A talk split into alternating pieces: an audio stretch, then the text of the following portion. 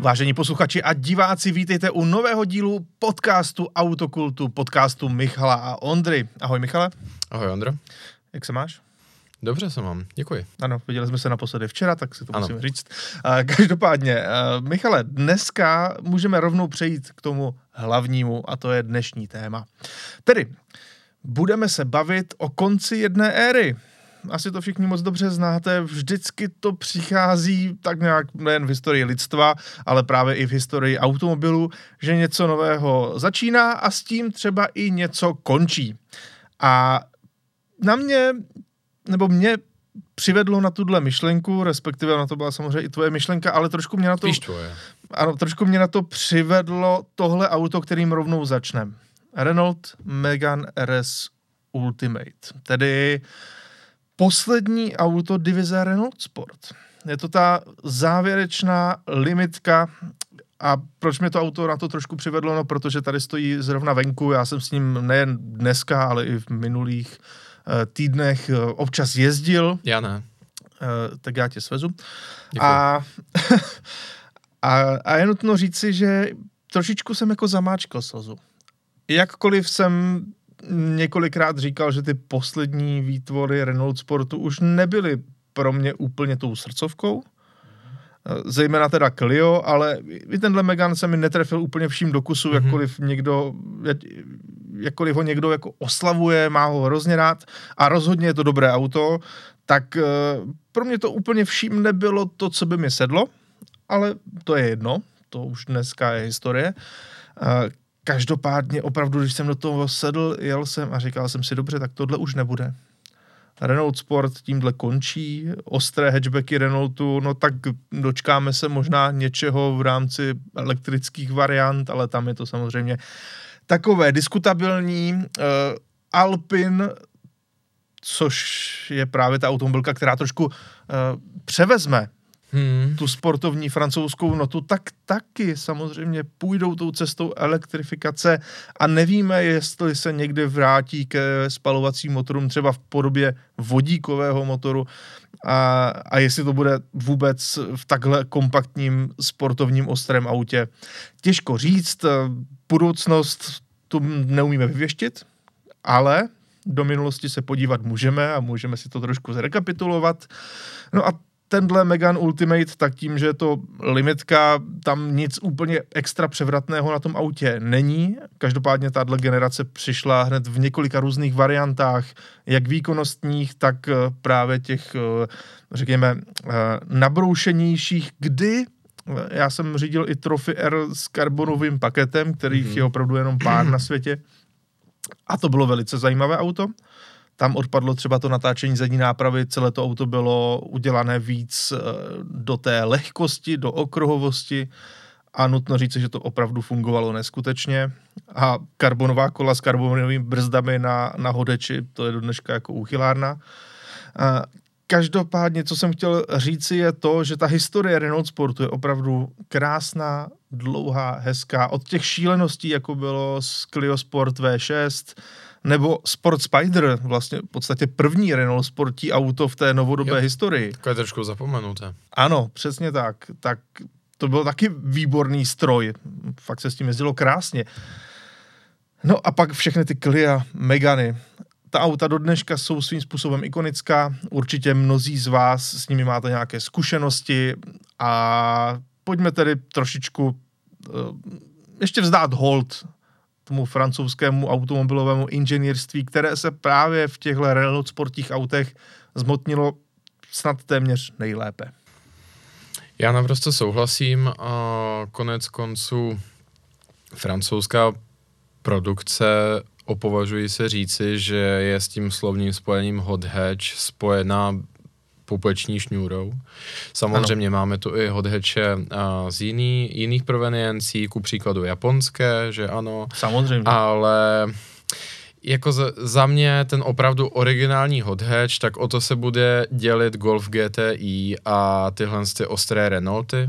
A celkově ta francouzská produkce, oni vždycky Určitě. tomu trošku tíhli uh, udělat ty přiostřenější varianty. Přesně tak a opravdu tohle, ten žánr těch uh, splašených nákupních tašek, tak pro mě v naprostým synonymem proto jsou ty francouzské vozy mm-hmm. a třeba taková moje drobná osobní vzpomínka.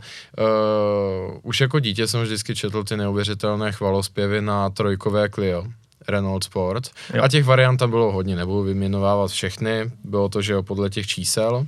Mhm. A mimo jiné tam byly i ty oslavné edice právě, když ještě Alonso jezdil za Renault Sport F1. Ano, a R27 byla u Clio, se to jmenovalo. Tím, jo, jo, tím jo, jsem jo, taky jezdil. Jo. Výborně. No a to je právě to, co chci říct. Takže když jsem to jako dítě četl ty chvalospěvy v autokáru a ve spoustě dalších médií, tak jsem si jako představoval, jak to auto jezdí. Mm-hmm. Nicméně potom jsem se s tím svezl, je to před pár lety. A když jsem do toho lezl, tak jsem si říkal, že to dozajista nebude špatné, ale hmm. zároveň to bylo v ten moment, kdy to auto bylo nějaký 14 let staré, řeknu a člověk už měl taky co za sebou, včetně díky ano. tomu, že měl, jsem měl to štěstí se podívat za volant i vlastně těch úplně nejzajímavějších aut, co dá se říci existují. Takže jsem si říkal, určitě to bude pěkný, ale bude nutný tomu autu přidat plusové body, protože ta konkurence v té mojí hlavě může být lezdy nefér. A já jsem žádný bodový plusy uh, přidávat nemusel. Absolutně. To auto bylo fantastický a hmm. za mě za mě určitě top 7, v top 7 aut, uh, kterýma jsem kdy jel vůbec. Neuvěřitelně, neuvěřitelně charakterní, emotivní auto a ten zážitek, kdy skutečně ten motor naprosto dominuje extrémně malé auto, hmm? se opovažuje říct, že bohužel dneska z toho trhu nám úplně mizí to je něco, kde mě v zásadě nenapadá za to žádná adekvátní náhrada. No na ta auta už jsou všechna taková, řekněme, vycizelovaná, dospělá. dospělá. Hmm. A už to tam trošku právě chybí jo. ta rizost. Moc se mi to líbilo a opovažuji se říct, že samozřejmě to, co je to auto jako hatchback, tak se mm-hmm. opovažuji říct, že to je mezi sportovními auty 458 Speciale asi tak podobně jako intenzivní mi ten zážitek přišel z toho mm-hmm. auta. A, a samozřejmě, že přesně jak říkáš, ty pozdější Renault Sporty byly jako podstatně utlumenější, ale byl to takový jako pozvolný pokles, že ano, jako furt to byla, furt to byla zajímavá auta řidičsky. Určitě, určitě. Takže škoda, a škoda. Tenhle Megane je rozhodně intenzivní auto, to mm-hmm. zase ne, že ne. Okay. To stoprocentně je. Jdeme dále mnohokrát jsme říkali, že pokud na nějakou automobilku nejsme odborníci, tak je to Saab, ale konec jedné éry, tak to je vlastně konec celého Saabu. A s tím koncem se pojí právě tohle auto, což je Saab 95 Sport Combi. Je to auto, které se vlastně nikdy oficiálně nedostalo do sériové, eh, ne, spíše ne, ne do sériové výroby, ale spíše do prodeje. Každopádně nějaká ta auta vznikla a nakonec se opravdu i k zákazníkům, či spíše k fanouškům značky dostala. Prý jich bylo pouze 27. A za mě je zrovna tohle auto trošku škoda, že jim to všechno končilo a nepokračovalo to dále, protože 9.5 Sport Combi rozhodně byla zajímavá. Motorizacemi to bylo na poměry téhle třídy dosti slušné. Základem byla 1.6 turbo, pak tam byl 2 litr turbo, samozřejmě několik výkonnostních variant i 2 litrového turbodýzlu, no a vrcholem byla 2.8 šestiválec 300 koňmi. Mohl si volit mezi manuálem a automatem, tedy v některých variantách, a zároveň si Michale mohl mít pohon všech kol. A to auto vypadalo za mě dobře do dneška, samozřejmě ono je neokoukané tím, že vlastně moc nejezdí, ale do dneška podle mě ten tvár a to, jak je ten kombík pojatý, působí to moderně, i když je to auto z roku 2012. No a to byl opravdu, opravdu konec jedné éry se vším všudy, tam asi není moc víc co dodat. A tohle jsem třeba já docela smutný, že jsem si 9.5 nikdy nevyzkoušel, byť mm-hmm. samozřejmě Eh, jak víme, základ techniky je příbuzný s Oplem Insignia a asi jako neočekávám, že by to byl nějaký velký výrazný rozdíl. ale přesto proč ne? Věřím. A teď, Michale, zase něco z tvého soudku. Proč je konec jedné éry tohle auto, tedy Rolls-Royce Phantom? Uh, o, Rolls-Royce. To je kapitola sama pro sebe. A jeden eh, ze souča- jedna ze integrálních součástí tohle příběhu, opovažuji se říci, jsou legendárně sametové motory. To platilo už v předválečné uh, produkci Rolls-Royceu, kdy se o Rolls-Roycech říkalo, že jsou to jednoznačně nejlepší auta na světě, tečka. A v těch reklamních materiálech a technických údajích bylo vždycky uh, uváděno věci typu maximální rychlost víc než dostatečná, ano, že ano, ano, ano. Výkon. Uh, zrychlení svižné a tak podobně. Ano, výkon dostatečný. Přesně tak. A tohle všechno byl následek jedné jediné věci a to je typicky použití motoru V12. Podotýkám jednoduché V12. Samozřejmě uh, Rolls-Royce uh, tehdy ještě jako, jako integrální součást spolu s Bentley, tak to vlivem britského hospodářství v 70., 80. a 90. letech dopracovali tam, kam to dopracovali a později automobilku Rolls-Royce převzalo BMW. A já se vystříhám tomu, abych tady řešil i tu předválečnou produkci, anebo tu poválečnou produkci uh, v té ještě řeknu, buď samostatné existenci, anebo kdy se to plácelo v tom poněkud neefektivním britském průmyslu mm. tehdejší, ale podívám se klidně až na tu dobu a po převzetí BMW, kdy se opovažuji říci, že management BMW to vzal velmi poctivě a ducha té značky pochopil, a proto jim bylo jasné, že bude potřeba používat další 12 válec, Tudíž se do Rolls-Royce Phantom dostal uh, motor BMW N73. Tudíž uh, ten existoval ve variantách N73B60 a B68 to se tady eh, nebudu nějak skrývat, že čtu, protože to už by bylo moc. A to 6 nebo 6 litr nebo 6 osmička? Uh, je to přesně tak. 5972 nebo 6749, buď 439 koní nebo 453 koní, ale to je v zásadě obojí jedno, protože opět maximální rychlost byla dostatečná, zrychlení svižné, ale uh, o Rolls Royceu také vždycky panoval ten jeden mýtus, že ty motory jsou tak sametově jemné a neslyšné, že a hlavně, co se týče vibrací, tak uh, velmi vyrovnané, že můžeš položit minci na její uh-huh. hranu uprostřed toho motoru a ona nespadne. Ani se neskutálí nic. Nemůžu to vyzkoušet s těmi předválečnými auty, nicméně minimálně o těch rosech eh, s těmi, řekněme, upravenými variantami té N73, tak to platilo. BMW si tohle z toho narrativu a tohle příběhu bylo vědomo a tudíž uh, celkový ten engineering toho auta odladilo do té podoby, že skutečně ta auta tohle triku byla schopná. A opravdu k tomu charakteru té klasické limuzíny, jak si ji podle mě představí snad každý, když se řekne limuzína, hmm. pokud si ta někdo nepředstaví ten ohavný Lincoln Town Car, prodloužený na asi 8 metrů. Hmm, Ale ano. jako, když se opravdu vybaví snad i dětem prostě pravověrná limuzína, taková, taková ta velká černá věc toho zlého kapitalisty, že jo, tak eh, to je podle mě Rolls-Royce a je to Rolls-Royce 12 válcem a je to zároveň i ten jeho neslyšný pohyb a mm, spalovací propulze prosta v zásadě jakýchkoliv vibrací. On 12 válec imanentně je neuvěřitelně vyrovnaný motor hmm. a v zásadě žádná jiná koncepce ho v tomhle tom neumí překonat, protože ty méně válcové motory mají těch vibrací víc hmm. a paradoxně třeba 16 válec taky a nad 16 válců už se nikomu nechce jít.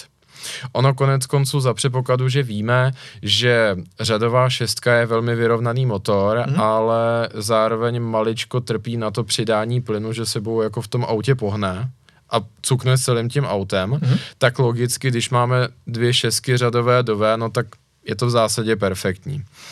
No a proč je to to konec jedné éry? Protože to, na co se tady na obrazovce díváme, anebo o tom teď posloucháte, tak je ten současný poslední Phantom, který je také 12 válec, ale zároveň víme, že to je věc, v současné nabídce Rolls-Royceu, tedy mm-hmm. uh, kupé varianta tohle z toho auta, mm-hmm. která uh, je už plně elektrická.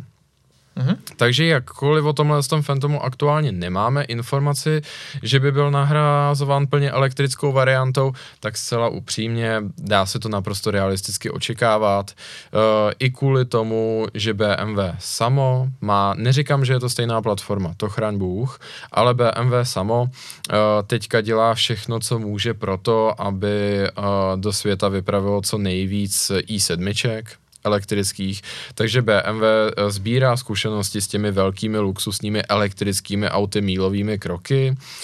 Z nějakého záhadného důvodu, tak uh, ta recepce mezinárodními médii toho elektrického Rolls-Royce Coupé byla víc než dobrá, leč já si maličko teda stojím za tím, že to furt jako ten smysl trošku postrádá, ale ty vektory se nám podle mě spojují v jeden směr, prostě nedovedu si představit, že by Phantomy byly v následujících deseti letech jen a pouze spalovací, anebo i převážně spalovací. Mm.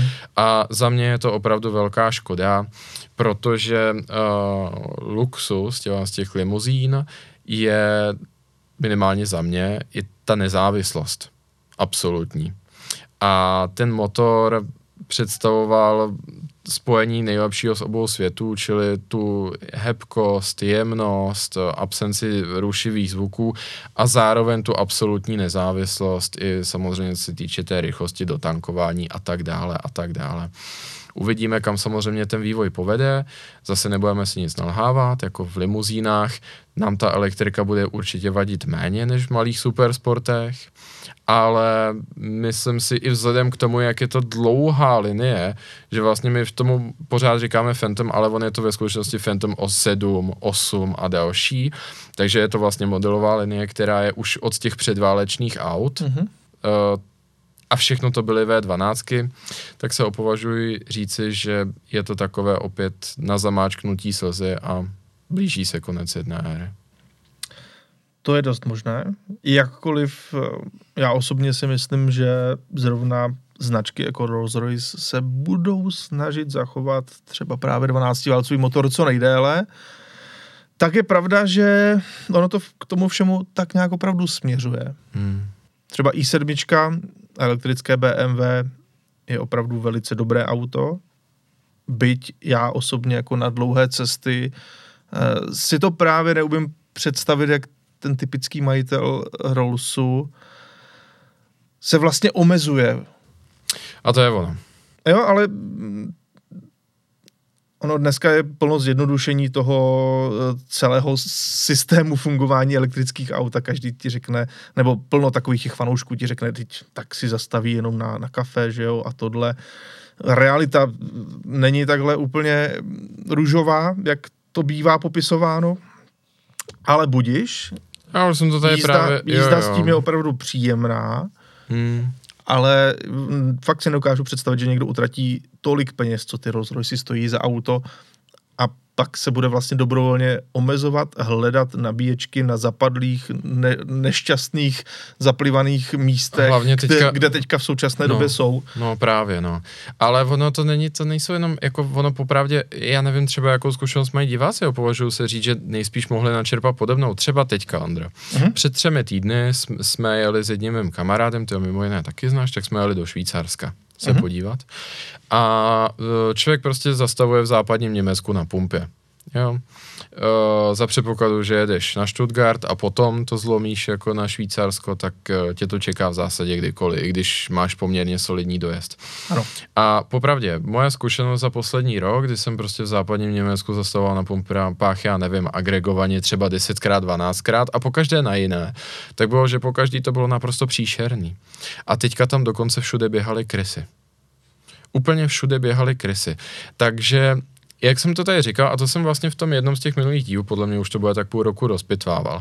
Paradoxně, tady u toho Phantomu bych to chápal, protože to jsou hlavně hotelové limuzíny, to jsou mm-hmm. hlavně auta, která jezdí ty bos, vozí ty bosy po velkoměstech, že ano. Ta auta se podle mě jako za značku Praha škrt moc jako nepodívají a hlavně ta auta mají někoho, kdo to může jako s tou špinavou nabíjecí, um, s tím špinavým nabíjecím kabelem vyřešit, protože tohle Určitě. nad nikdo neřídí sám. Mně to přijde jako mnohem větší nesmysl právě u toho Rolls-Royce Spectre, který je samozřejmě dvoumístné auto, nebo respektive 2 plus 2, jako nikdo by si tam určitě nedal řidiče a dobrovolně se jako nenasoukal do zádu. Mm-hmm. A to je prostě velké cestovní kupe. A teďka právě všichni říkají, jak je to bez problémů, jak se to rychle nabíjí a tak dále, jenže popravdě mě i ty čtyři minuty, co jsme dotankovávali tu V-klasu, přišly dlouhý, jako na téhle pumpě, protože teďka tam přijdeš, že jo, na, tu typ, na tuhle tu pumpu, která se opovažuji říct, že v současné době už je bohužel poměrně typická, všude a venku všude běhaly krysy, fakt jako velký, větší než čivava, jo, to, to mm. jsem mhm. fakt zíral. Všude je špína, všude je smrad, naprosto jako špinavé toalety, nezúčastněná otrávená obsluha, která prodává přesmažený jídlo, všechno špinavý. Hmm. A jediný, vlastně jediný, co teďka tam přijdeš na tu pumpu a vlastně tam není nic, krom teda těch sušenek toho přesmaženého jídla s tou otrávenou obsluhou a někdo tam úplně konsternovaně hraje jednorukýho banditu. Že jo, prostě automat. To je, no. to je, vina, ano, to je typický ano. německý vynález, který zaplať pán na českých pumpách nemáme, jo, jako hazard. Nicméně, a teďka si zkus představit, že utratíš prostě 12 milionů za spekta a právě jak ti všichni řeknou, tak si dáte kafíčko, jenže já na tomhle zatraceném bohem zapomenutém místě nechci ani to kafe. No, jo. Jasně, jasně. Já vůbec nevím, co bych tam dělal. A když si vezmu krom těch krys, co ještě všechno v ostatního se potulovalo po tom parkovišti, jako to, to je na to vypěstovat, to je na to vypěstovat si prostě úzkost stát tam ve 13 milionovém autě jako v půl osmí, když už je tma. No, ale no to, to ti, jsem se rozvážnil. Ano, to, to je na jinou debatu, ale když už jsme to nakousli, jenom jako moje zkušenost, když jsem nabíjel právě i7 uh, za tmy večer na, na, na, na nabíjecí stanici u jedné z benzínek, která byla ve městě, hmm. tak si mě právě všimla jistá omladina, byl tam Alois Rašín? A z, ne, to ne, ale zač, přišli ke mně, začali se vyptávat, co je to za auto hmm. a tak já jsem tak jako trošku znejistil, protože jsem v tom autě seděl a čekal, než se trošku nabije. No a nakonec eh, samozřejmě přišla taková ta otázka, a, a nemáte dvacku, jako, nebo, nebo pa, padesátku nebo něco takového a Cígo. všechny tyhle, ano, všechny tyhle ty otázky prostě tam přišly a přiznám se, že jsem se jako necítil vůbec komfortně. Hmm, a to, chápu. to přitom jako byli dobře mladí lidé, netroufám si říct, jakého etnika, ale eh, no prostě nebylo to příjemné. No ale jako proč jsem se tady takhle rozvášnil, jsem chtěl říct, za předpokladu, že jsou schopni plně elektrifikovat to kupé, kde to prostě za mě filozoficky absolutně nedává smysl, tak už nevidím jediný stavidlo, proč by plně neelektrifikovali i tu velkou limuzínu. Ano. A upřímně se divím, že to nebylo v obráceně. A tím pádem tohle dost možná je konec jedné éry. Jdeme dál. Jdeme dál. Další konec jedné éry, tak ten nastal, řekl bych, už chvíli zpět, tedy když nebudeme brát jisté výjimky, ale to řeknu proč, to já úplně takhle jako neberu. Vysokootáčkové čtyřválce. V ostrých hešbecích, v předokolkách, ale i v některých zadokolkách. To byly motory par excellence. No a samozřejmě tomu tak nějak dominovala Honda se svými jednotkami. Třeba motor K20, úžasná, úžasná motorizace. Mm-hmm. Samozřejmě všichni víme časování ventilů, eh, výtek. Když kopne. Přesně, to, to byla taková ta ikona, že jo. Samozřejmě ty pozdější už to nedělali, hmm. minimálně ne takhle výrazně, protože eh, už to bylo jako vyladěnější a modernější konstrukce, ale ty první starší, třeba ještě S2000, to všechno tohle hmm, přesně hmm, dělala. Hmm. A byla to bomba ty motory dokázaly přinést to drama, dokázaly přinést nejen eh, atmosféru motorsportu, ale i zároveň velmi slušnou rychlost. To opravdu ta auta nebyla pomalá, ani náhodou, do dneška nejsou. když se teda samozřejmě zvolí uh, ta správná věc a za mě jako točit přes 8 tisíc, když to mělo ten správný ostrý zvuk, stálo to za to a to je věc, kterou už dneska v podstatě nevidíme. Ano, jasně, máme tady ještě nějaké motory, které se dají nazvat vysokootáčkové i mezi čtyřválci, teďka mířím na BRZ a G86. A tak to je. Ale není to, to už není to samé. To už není to samé, tam to, to drama, ta ostrost hmm. motoru, to tam chybí. Buď v klidu, já tě podpořím, protože kdokoliv, kdo viděl YouTubeové video se a, záznamem v otáčkoměru S2000, tak nemůže tvrdit, no, že jasně. BRZ se tomu může rovnat. No jasně, není to tak. Prostě, ty, když ty motory to, jsou jo, jiné. Když se ta S2000 zblázní a táhne až k těm 9000, tak to, to je nenapodobitelné.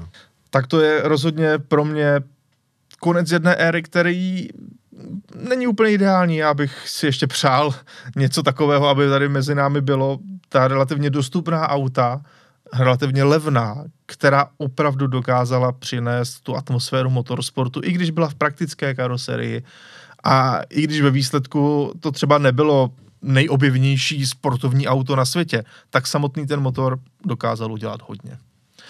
No a Michale, musíme pokračovat dále, mm-hmm. protože tady máme takovouhle fotku interiéru Ferrari, kde si všimni, že je taková zvláštní kombinace. Už je tam uh, to manetino na, na volantu, už je tam ten uh, digitální displej na přístrojové desce, který ukazoval celou řadu různých údajů a k tomu všemu jsou tam tři pedály a manuální převodovka. Konec jedné éry v tomto případě je konec manuálových Ferrari. A schválně, naši diváci, můžete typovat eh, na následujících 10 sekund, než vám to řekneme, které z těch aut bylo poslední. Ten obrázek to trošičku, trošičku no, napovídá a tím pádem možná budete překvapeni, pokud ho nevidíte. A nebo rozhodně, bo... pardon. No. Eh, pro ty, co na nás samozřejmě nekoukají ve videoformě, Uh, tak já jsem to alespoň trošku popsal, co tam vidí, no, že relativně pedále, moderní no, auto, Ferrari, no. relativně moderní auto, ale s tou otevřenou kulisou manuálu, která je hmm. božská. No a pokud jste typovali, že to je Ferrari 599 eh, GTB, tak jste typovali špatně. špatně ano, špatně. špatně, protože tohle 599 není. Manuál se dostal ještě do modernějšího auta, které se prodávalo ještě relativně nedávno, no dobrá, je to pár let, ale nástupce, nástupce se prodával ještě do Loňska. Bylo to Ferrari California. Je to přesně tak. Eh, když jsme se o tom s Ondrou bavili, tak eh, právě taky jsme na to narazili, co bylo teda to nejpozdější auto, protože eh, v paměti většiny tak utkvělo právě ta 599 a mhm. obzvlášť v poslední době ty legendární aukce, kde ta 599 jde pod, takzvaně pod kladívko a manuálová, ačkoliv jinak je to v zásadě normální auto za 160 tisíc euro, tak to najednou stojí 660 tisíc euro a tak podobně. A já jsem říkal Ondrovi, jako jako, ne, ne, pozor, musím, musíme se podívat ještě o kousek dál, ale není to jednoznačné, protože jak 599, tak Kalifornie, tak se uh, v tom výrobním programu uh, podívali až do roku 2012 a ty úplně nejposlednější manuály dělí od sebe jenom pár měsíců, mm-hmm. ale právě i kvůli tomu, že Kalifornie je pozdější uh, development, řekněme. Ano. Je, to, je to prostě mladší platforma než 599, tak tu pojďme považovat za to nejposlednější Ferrari s manuálem. Určitě. A na rozdíl od těch 599, kde se bavíme o dvouciferném počtu aut s manuálem, tak tady je to jenom dvě auta.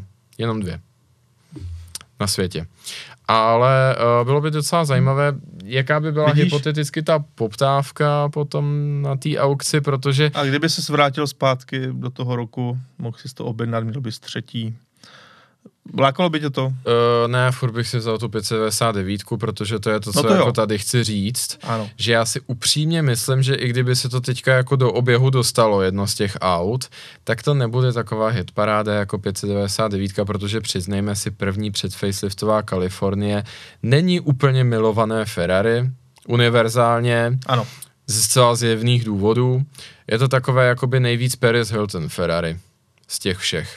A opravdu u, toho, u té předfaceliftové Kalifornie, tak ta dynamická stránka je taková jako no, no, no.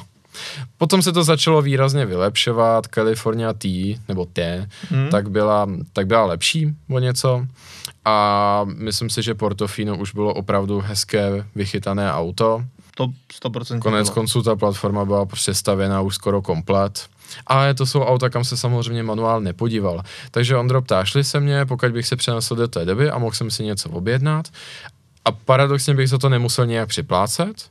Prý to teda bylo na speciální přání, ten manuál, že to nebylo mm-hmm. jako jen tak, mm-hmm. ale zároveň to nebylo, jako dneska máme uh, program SP, že bych musel jako přijít do Maranela, mít, jich, mít doma už 30 Ferrari a říct jako vyprojektujte mi to. Ne, jako hmm. počítalo se s tím, že to tak Chápu. zkrátka dobře být může. Ale furt bych si vzal tu 599, protože k tomu 12 válci a k tomu velkému cestovnímu kupé jako s motorem vepředu, tak si myslím, že se to hodí víc. A... Já s tebou naprosto souhlasím. No. Navíc eh, mě láká ta myšlenka mít motor z Enza s manuálem. Byť jo. teda samozřejmě příbuzný, není to ten stejný úplně. No, skoro, ale skoro, skoro, skoro. Je tam jenom pár malinkatých změn, ale zase na druhou stranu, milí diváci, jako nemusí vás to třeba zas až tolik mrzet, že jako třeba jste si to, ne, že jste v té době jako nemohli si to na to objednat a tak. Uh, drtivá většina lidí, která s tím opravdu jezdila, s těma, s těma autama, a podle mých zkušeností teda mě nevýmaje a to mám zkušenosti ještě s těma staršíma autama, tak Ferrari tak moc vyvíjela ta svoje auta pro tu F1 převodovku a tak moc na ten manuál zapomínala, že on to jako není nejlepší zážitek. Je, jako je, to, je to zážitek v tom, že opravdu jako máš v té hlavě, mám ten manuál UP, ale jako to auto je mnohem víc nastavené na tu F1 převodovku a jako takový, o, opovažuji se říci, častý omyl je, že to bude podobná Nirvana, jako třeba je současná GT3, akorát ještě s 12 válcem, jako a teďka si všichni představují, jaký by to bylo. No to tak není. Ty hmm. kvality tam nejsou poskládaný zrovna přímo za sebou, ta kulisa je strašně dlouhá, setrvačník je neuvěřitelně lehký, takže ty otáčky padají velmi rychle. Ještě, ještě než se člověk protáhne celou tou kulisou, tak jako ty otáčky už jsou hodně dole. Takže není to jako v GT3, že to se No je to pro ty fanšmekry, kteří si do toho dají ten meziplyn a, a umí se s tímhle poprát a takových tak. lidí moc není, upřímně. Tak, tak. Ale je to, je to samozřejmě zajímavá představa. Tak, co další italský vůz, který tady máme? Jo, tak tady mám sérii, koukám. No jo, tohle je Lamborghini Murcielago. Ano. ano, je to tak a je to tady varianta po faceliftu a tedy proč Aha. tady tohle auto je? Proč tady tohle auto? Můžete si říct, ale tady na tomhle tom autě se nic nezrušilo. 12 válce Lamborghini máme do dneška a měli byste samozřejmě pravdu. Máme Aventadory v milionu a jedné designové edici a teďka máme i ta Revuelto, mm-hmm. a což je za mě mm, fantasticky vypadající auto, těším se, až třeba bude přijít se s ním seznámit blíž. A to je hybridizovaná V12, ale to není konec té éry, o které chci mluvit, protože Murcielago je, je poslední iterací jedné z nejdelší cesty vlastně jednoho konkrétního motoru historií, což se někdy říká, ale nemusí to být třeba tak stoprocentně mm-hmm. známé.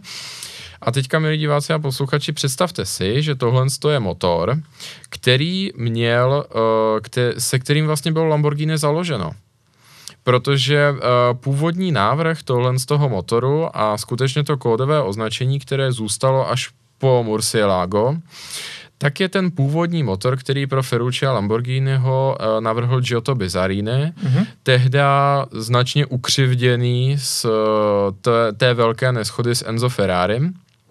Je to jeden z těch velkých inženýrů, kteří opustili Ferrari v tom takzvaném velkém odchodu. A je to jeden z těch bláznů, k, kterým teda údajně Ferruccio opět další ukřivděnec, že jo, jako od Enza Ferrariho, protože Enzo Ferrari nebyl zrovna zlatíčko, jo, to všichni víme. A uh, motivoval svoje inženýry Ferruccio Lamborghini tak, že údajně se mělo připlácet i snad každých několik lir za uh, každého koně nad určitý výkon.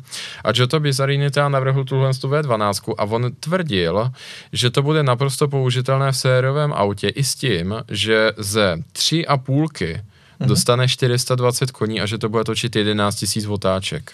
A údajně ten prototyp toho motoru vzniknul. Mě upřímně mrzí, že jsem to neslyšel ani neviděl, jak tohle to funguje, ale Ferruccio to údajně zatrh, protože jemu právě šlo o to, aby to byla snadno použitelná auta. To je ten důvod, proč se pohádal s Enzo Ferrajem ohledně jeho produktů. Ano. Takže to mělo tedy, bohužel, jakoby jen a pouze uh, jen a pouze 280 koní, neboli 209 kW a byla to 3,5. A teďka, ne, a to je samozřejmě Lamborghini 3500 GT. Paradoxně opovažuji se říct jedno z posledních opravdu elegantních Lamborghini, protože záhy poté přišel Kuntáž, po Kuntáši Diablo, po Diablu Murcielago. A to je vlastně celá ta linka. A teďka fakt tady nebudu vyjmenovávat všechny ty modely, protože i od Diablo bylo těch příchutí prostě tisíc hmm. se 4x4, bez 4x4 a tak dále a tak dále. Ale jenom se omezím na to, že to auto proběhlo od 3,5 až po 6,5, včetně teda LP640 a LP670 Super Veloci, která měla teda, jak název napovídá, 670 koní. Přičemž to byl v zásadě pořád jeden a ten samý motor, akorát se nějakým způsobem měnilo vrtání a trochu i zdvih. Takže Murcielago je konec jedné éry. Mm, to je zajímavé a mě to připomnělo auto, které tady nemáme, ale o kterém bychom rozhodně měli alespoň v rychlosti něco říct mm-hmm. a to bylo Bentley Malsain, protože to byl ah, taky motorický konec jedné opravdu dlouhé éry, éry motoru Rolls-Royce Bentley L Series, mm-hmm který v té finální iteraci, tak to byla ta legendární 6,75 V8. Mm-hmm a byl to nízkootáčkový motor, který točil jenom něco málo přes 4000 otáček, benzínový osmiválec eh, v té finální verzi přeplňovaný, který se dělal od roku 1959, ještě jako atmosférická verze a skončil právě s Bentley Malsain v roce 2020. A byl to naprosto fenomenální motor, úžasný, i když nízkootáčkový, ten měl prostě takovou monstrózní sílu, měl prostě 1000 Nm, a byl prostě skvělý. Já na to auto hrozně rád vzpomínám a mnozí říkají, že to byla vlastně poslední pravá britská limuzína se vším všudy, právě díky tomu motoru, který tam ještě zůstal. Od té spolupráce Rolls-Royce s Bentley eh, od těch eh, v podstatě 50. let. To je geniální bod, Ondro, protože to, to jsme vůbec jako nás nenapadlo a ano, super, že jsi to teďka vytáhl, ty, protože... Ty, jak jsi tady právě jo. povídal o tom Lambu, tak mě to napadlo. Protože to je vlastně jako nejbričtější motor z toho všeho, Co, co se Naprosto. krz 21. století dostalo. Protože já jsem tady samozřejmě chválil Ross, ale je to, ta, eh, je to ten bavorácký motor. A V12 eh, v Bentley je dvojité V12 a jsou to dvě VR6, že jo, uh, z Volkswagenu. Přesně, tak Takže to, to už vůbec nemá no, s tím jasně. nic společného. Takže a to, právě mnozí takový ti tradiční fanoušci těch britských hmm. aut nemůžou přijít novodobému Bentley na chuť. Hmm. Už jenom proto, že zařízli právě ten původní motor, který samozřejmě v rámci nějakých emisních norem a bla, bla, bla hmm. nemohl jednoduše vydržet jo. déle. Už takhle vydržel prostě neuvěřitelných eh, těch eh, téměř kolik to je, 61, 61 let vydržel na trhu. Ale opravdu je to výjimečná jednotka. Pokud mm-hmm. budete mít někdy tu možnost, on, samozřejmě v těch přeplňovaných variantách to bylo v Bentley Azur a, a ve všech těch verzích, které byly předtím, stálo to za to, úžasný motor, doporučuju. Tak co tam máme dál? No a dál máme auto, které mám já rád. Mm-hmm. A tohle je BMW M3 E92, tady konkrétně ve variantě GTS. Proč to byl konec jedné éry? No byl to konec éry těch úžasných vysokootáčkových atmosférických M-kových bavoráků. Tak, jak je známe eh, ze všech těch předchozích variant. A ať už to bylo desetivalcová M5, což byl taky pík v mnoha ohledech, tenhle osmiválec z toho motoru vycházel, anebo ta ostrá řezavá šestiválcová pila, kterou známe ze 46, 36. Byla to skvělá auta, A, ne, a vlastně známe je nejen z M3, ale ty šestiválce točivé měly i M5, R34. A Z4. Tak, Ze trojky, ze trojky, pardon. I ze 4, i ze 4M. Uh, takže to opravdu stálo za to. No a tohle auto bylo to poslední. Konec jedné hmm. éry. Všechna další m BMW už byla přeplňovaná a přitom ten motor tady 4,4 litru. Byl zvětšený oproti té uh, běžné motorizaci M3 E92. Taky dostal víc výkonů. Z těch 420 to poskočilo, mám pocit, na 450 koní. A já teda jsem jezdil hodně M3 a E92 i mnoha upravenýma. Nejvíc, když neberu právě ty limitované verze, jako byla CRT u M3 sedanu, nebo GTS právě u M3 Coupe, tak nejvíc se mi líbila po faceliftová uh, M3 E92 Competition, mm-hmm. kde to auto mělo přitvrzený podvozek, nebylo tak těžkopádné jako ty první varianty a, a fungovalo opravdu skvostně. I dvouspojka převodovka v tom byla trošičku rychlejší než u mm-hmm. toho před faceliftu, a, a nebo jste mohli mít manuál. A to bylo auto, které se mi vždycky zarilo mm-hmm. do mhm. srdce a právě tím, jak ten osmiválec se točil, jak zněl, jak byl prostě perfektně přesný na tom plynu, úžasné auto. Do dneška velice oblíbené pro různé track day záležitosti, relativně spolehlivé, relativně nízkonákladové, samozřejmě v rámci uh, jistých osmiválcových mezí. Jo, za mě super auto mm-hmm. a, a popravdě, že ty atmosférické motory BMW M nepokračovaly. To pro mě byla velká, velká škoda. Dokonce se říkalo samozřejmě, že uh, M5 F10, která přišla s přeplňovaným osmiválcem, takže původně tam pořád ještě uvažovali o té upravené desetiválcové variantě na nějakých 5,5 litru. To by bylo super, ale Paradox je, že by to snad bylo i spolehlivější, než to, co se stalo. Ano, bohužel je to docela dost možné. a hold, jako spolehlivost nepatří k úplně nejlepším vlastnostem BMW posledních, dejme tomu, 15 let. Ale to no, se nedá dělat. Určitě může určitě může. Tak, to máme zase další konec jedné éry, no a Michale, tohle zase můžeš říct třeba ty. Uh, to je v zásadě jenom v krátkosti, ano. řekl bych, uh, protože opět jako nemůžeme tady to auto rozebrat do posledního šroubku, ale je to Lotus Exige, který uh, skončil, dá se říci, před pár měsíci a značí uh, konec jedné éry. Dalo by se říci, že je to konec druhého života Lotusu, protože ano. ten první život Lotusu byl bez pochyby spojený s Colinem Chapmanem, legendárním konstruktérem a člověkem, který můžeme se možná i říci vyškolil Enza Ferrariho, protože uh, to byla ta doba ve Formuli 1 o nich takzvaných, jak Enzo Ferrari na ně hleděl trošku z výšky a říkal jim garažiste, že ano, ano, garážisti.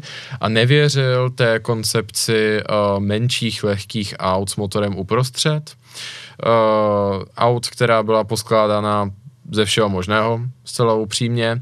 A jeden z těch lidí byl Colin Chapman, leč jako nebagatelizujeme to, on se propracoval v zásadě v geniálního konstruktora a ta jeho auta uh, nesla tu vlajku pokroku, co se týče aerodynamiky, kinematiky, prostě jmenujte jakoukoliv, jakýkoliv aspekt auta a ta auta byla neuvěřitelně inovativní.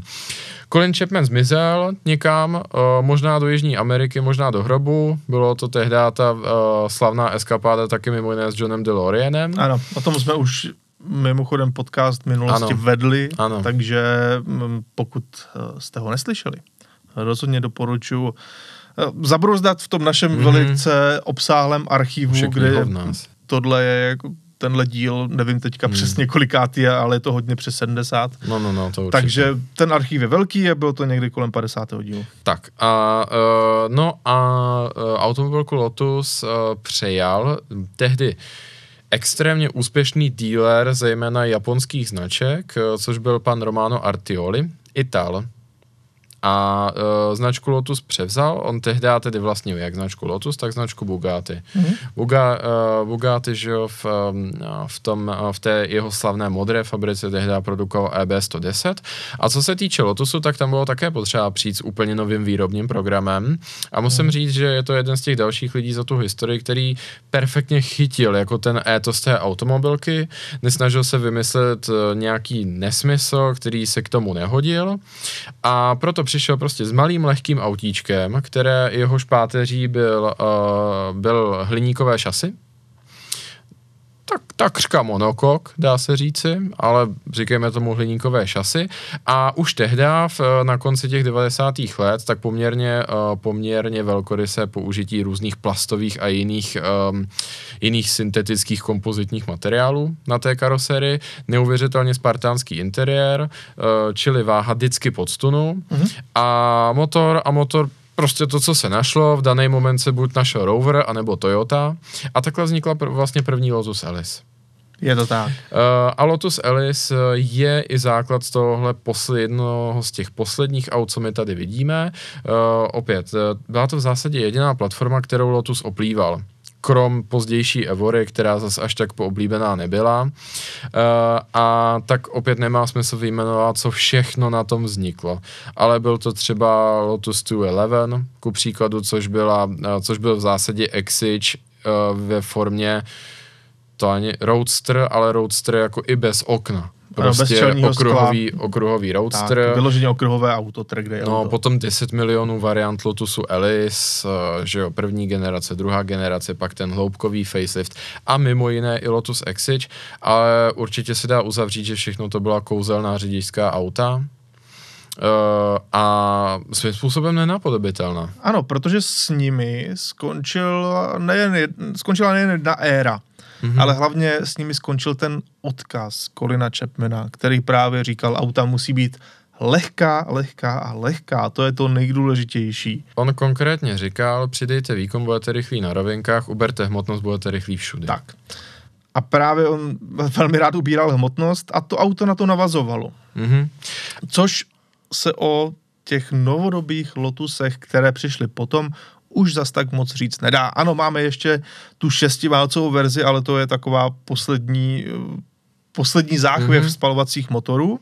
Je no a pak tak. už je tam to obrovské těžké SUVčko, které nosí jméno Lotus podobně naprostým omylem. Uh, tak ono takhle, uh, abychom to tak uh, uzavřeli právě s Exigem, a to je to jedno z posledních vyrobených aut. Bude tam i závěrečné Lotus Elise, maličko mm. to splývá, ale řekněme, že to nejposlednější auto byl spíš ten Exige.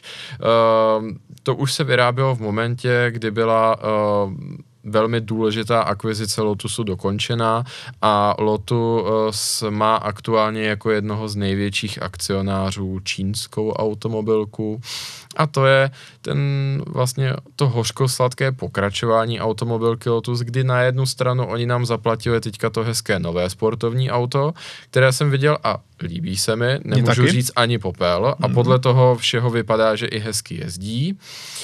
Uh, leč, paradoxně, Lotus Elise ze všech těch svých konkurentů byl vždycky nejmenší, nebo byla, protože ona je pojmenována po ženě, Italce, po ano. jeho vnučce Artiolevio. Ale uh, to ten nejnovější Lotus není, protože je o dost větší než Alpen A110.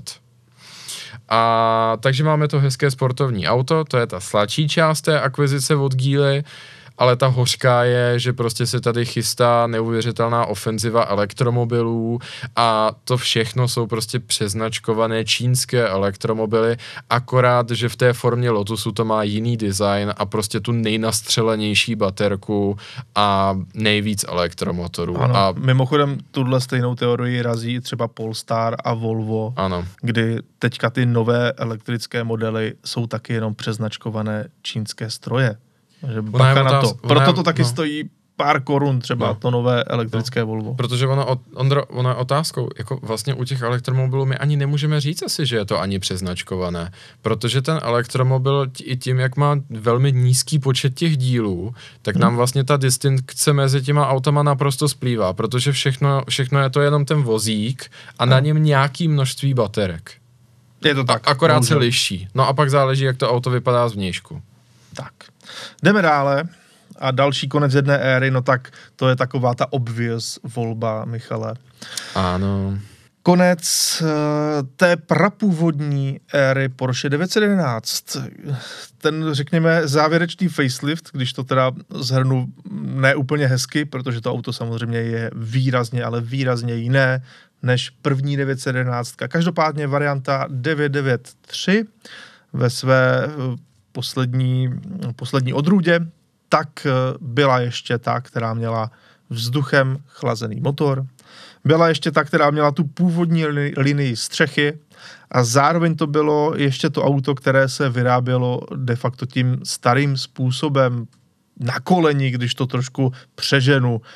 Eh, pak až nastala ta nová éra Porsche se vším všudy. Takže tohle je 911 ze staré školy. Je to přesně tak. Eh, vlastně v 993 nalezneme poslední iteraci toho legendárního duchem chlazeného šestiválce, který samozřejmě procházel určitou genezí a vývojem, ale je to, je to stále ten motor, který má to modelové označení M, M64, což se nám objevuje krz 964 a právě 993, ale samozřejmě ty základy toho motoru a, tak jsou ještě mnohem hlubší a sahají až k těm prvním 911 a ta jeho hlavní vlastnost, kterou, pro kterou v ten moment už byl naprosto unikátní, už i Tatra se tehdy nepřestala vyrábět, že jo? Ta taky vytáhla vzduchem chlazený uh, motor až do 90. No, až do druhé poloviny 90. No, tak uh, tohle bylo skutečně rozloučení s tím ikonickým, uh, s tím ikonickým vzduchem chlazeným uh, šestiválcem. Uh, Vyskytovalo se to v modelech Carrera, Carrera S, Carrera 4, Carrera 4S, pak samozřejmě eventuálně Targa a tak dále. E, nicméně takovým úplně vrcholem toho motoru, e, ta vzduchem chlazeného atmosférického, tak e, byl model e, Carrera RS. Tak, přesně Opra- tak. Všechno, všechno fantastická auta a uh, bylo poměrně zajímavé, kam až se jim to podařilo dohnat, protože uh, motory právě ty vlastně atmosférické a vzduchem chlazené, tak uh, v těch posledních variantách zkrátka dobře vždycky přesahovaly 300 koní, u turba což, kolem 450.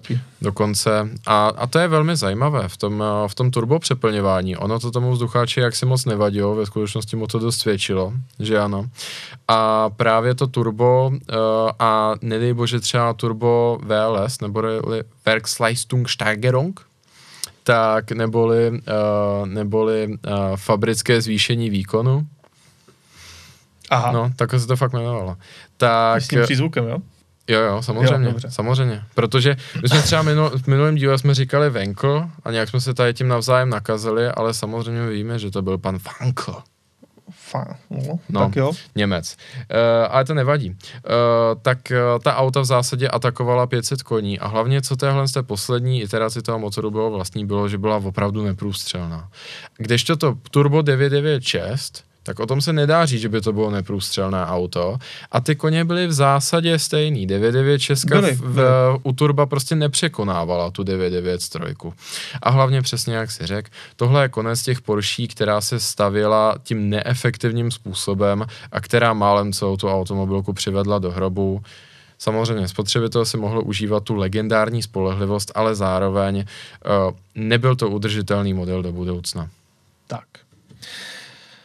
Jdeme dále, protože máme tady auto, které je pro mnohé nedosažitelné, mnozí ho třeba ani neviděli, touží potom ho vidět a zároveň je to konec jedné éry.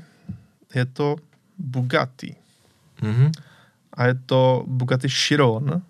A jaká je to éra? No je to éra toho naprosto unikátního 16-válcového motoru. Jelikož jak my víme, tak příští generace těchto vozů, tedy supersportovních, hypersportovních, nebo jak tomu dneska už říct, to už je přes hyper pomalu, mm. uh, hypersportovních Bugatti bude elektrifikovaná. Dalo se to očekávat, přece jenom už jenom tím, že se ta značka jmenuje Bugatti Rimac, tak to mnohé nasvědčuje, protože... Ale, ale Ondro, to je, to je právě ten krásný paradox, že předtím ještě než to Matty Rimacově prodali, ano. tak oni řekli, že to bude plný elektromobil. V plně v souladu s tou doktrínou, na kterou zcela zjevně teďka koncern dojíždí. Pozor, aniž bych jim to přál, já přeju koncernu, aby se mu dařilo, ale vypadá to velmi bledě. Jestli mm-hmm. čtete ekonomická média, tak to bez pochyby víte. A oni chtěli plně elektrifikovanou Bugatti. Samozřejmě taky víme, že eh, Ferdinand Pěch je po smrti, aby jim vyčinil, že je to nonsens. Hmm. A tak, takhle se s tím počítalo a právě tím, že tam vzali Matery Maca, tak on si vydupal na údajně velmi vyhrocený schůzi uh, představenstva, že to auto bude hybrid. Tak. Což uh, pro některé může znít, řekněme, zvláštně, takový uh, Elon Musk by to asi neudělal, ale tady je to taky o tom, že Matery Rimac je v prvé řadě velký nadšenec do aut, do všech aut, ať už jsou spalovací nebo elektrická. A to, že dělá jedny z nejlepších elektromobilů na světě, je spíše věc podružná tomu, protože on opravdu miluje auta celkově a ví, co to Bugatti je, co si zaslouží a ví, že s tou svou technologií elektrických vozů dokáže spojit právě to nejlepší z obou světů v tomto případě. A já věřím, že to bude stát za to. Ale určitě jedna věc je jistá, ten uh, zprvu nedosažitelný sen Ferdinanda Pěcha mm-hmm. o 16 mhm. válci a výkonu tisíc koní a víc, tak samozřejmě tím a s tím autem končí. 16 válec už u Bugatti neuvidíme. A to je opravdu konec jedné éry. A nejen u Bugatti, neuvidíme ho už úplně všude. Protože nikdo, si to nikdo jiný ho neměl a pravděpodobně mm. nikdo jiný nemá na to ani prostředky, ano. ani tu schopnosti takový motor znovu postavit. Ano. No a teď je to samozřejmě na vás, na našich posluchačích a divácích. Skočte k nám na YouTube, pokud tam právě tady nejste a nevidíte tu videoformu a napište nám vaše poznatky. Vaše konce jedné éry. Co vy si právě pod tím představujete a která auta oplakáváte? Samozřejmě my jsme teda popravdě mohli tady dát třeba i tu Funklovu uh, Mazdu, uh, to byla RX8, která byla jako poslední, byť teď se ten motor tedy vrací jako stacionární, o tom jsme se bavili minule. Uh, Eh, mohli jsme tady dát plno dalších věcí, ale my chceme slyšet něco od vás, takže nám to napište do komentářů a my se k tomu třeba zase příště někdy vrátíme. Ano. Bude to uh, zase zajímavé téma, kdy ho můžeme znovu otevřít a můžeme si o tom spolu všichni popovídat. Takže děkujeme moc za vaše uh, bystré pozorné sledování a poslouchání našeho podcastu. Děkujeme za vaši podporu, děkujeme za to, že nám tady dáte like nebo dáte sledovat náš kanál a uvidíme se, či uslyšíme určitě zase příště. Naslyšenou.